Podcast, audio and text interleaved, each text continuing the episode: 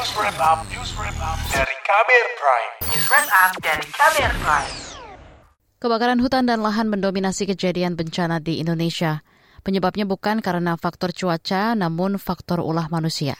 Misalnya, kejadian kebakaran akibat ulah manusia di Padang Sabana Bromo, Jawa Timur.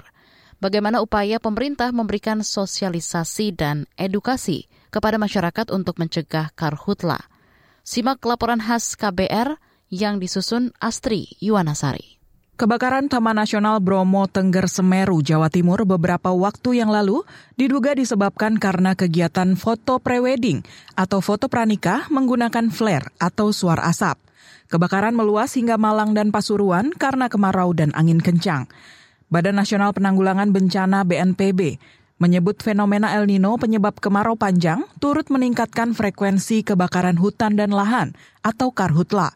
Namun, juru bicara BNPB Abdul Muhari mengatakan mayoritas kebakaran disebabkan ulah manusia. Jadi bukan karena cuaca panas terjadi karhutla, hmm. tapi cuaca panas mempercepat penyebaran karhutla, cepat meluas karena ya. ranting, semak dan lain-lain itu jadi sangat kering. Ya. Jadi kadang-kadang kita salah mendefinisikan tingginya frekuensi kebakaran hutan itu bukan disebabkan oleh El Nino, bukan disebabkan oleh kemarau. Oke, tapi sebabnya? 99,9 persen saya bisa bilang itu ulah manusia. Abdul Muhari mengatakan, dalam catatan BNPB, karhutla mendominasi keseluruhan kejadian bencana di Indonesia dalam sepekan terakhir. Dari 59 kejadian bencana, 73 persen atau sebanyak 43 kejadian adalah karhutla.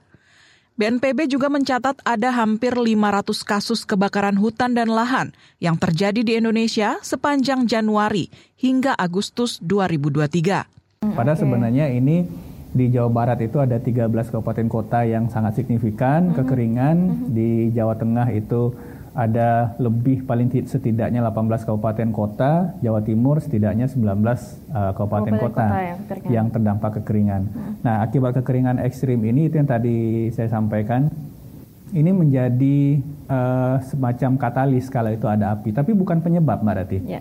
Tingginya kasus kebakaran hutan dan lahan mendapat sorotan dari kalangan parlemen. Anggota Komisi Bidang Lingkungan di DPR RI, Slamet, mengatakan saat ini belum ada langkah atau rencana sistematis jangka pendek dari pemerintah untuk penanganan karhutla. Slamet menyebut program jangka pendek pemerintah masih sama seperti tahun lalu, padahal program tersebut tidak bisa diterapkan pada kondisi saat ini.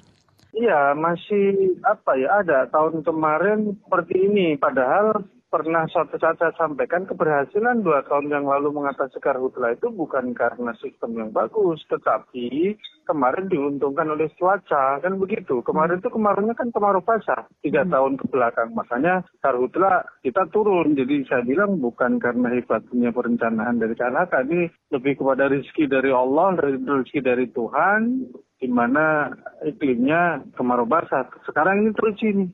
Kritik penanganan karhutla juga disampaikan Masyarakat Penanggulangan Bencana Indonesia atau MPBI.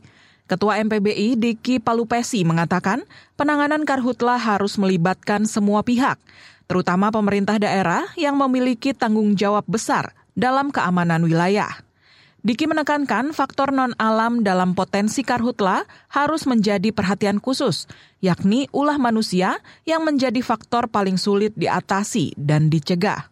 Jadi apa yang harus kemudian diperkuat itu kan kemudian bagaimana kita mengantisipasi, mencegah, memitigasi gitu ya. Nah, e, mengantisipasi, mencegah, memitigasi kita soroti di sini adalah yang yang faktor non alamnya ini pasti juga gitu ya e, pusat juga harus berkoordinasi. Tapi kemudian di awal-awal ini ya ya pusat mengingatkan ke ke daerah bahwa peran mereka itu sangat penting gitu ya untuk menghindari e, muncul atau menghindari setelah muncul itu jadi besar, jadi bertambah.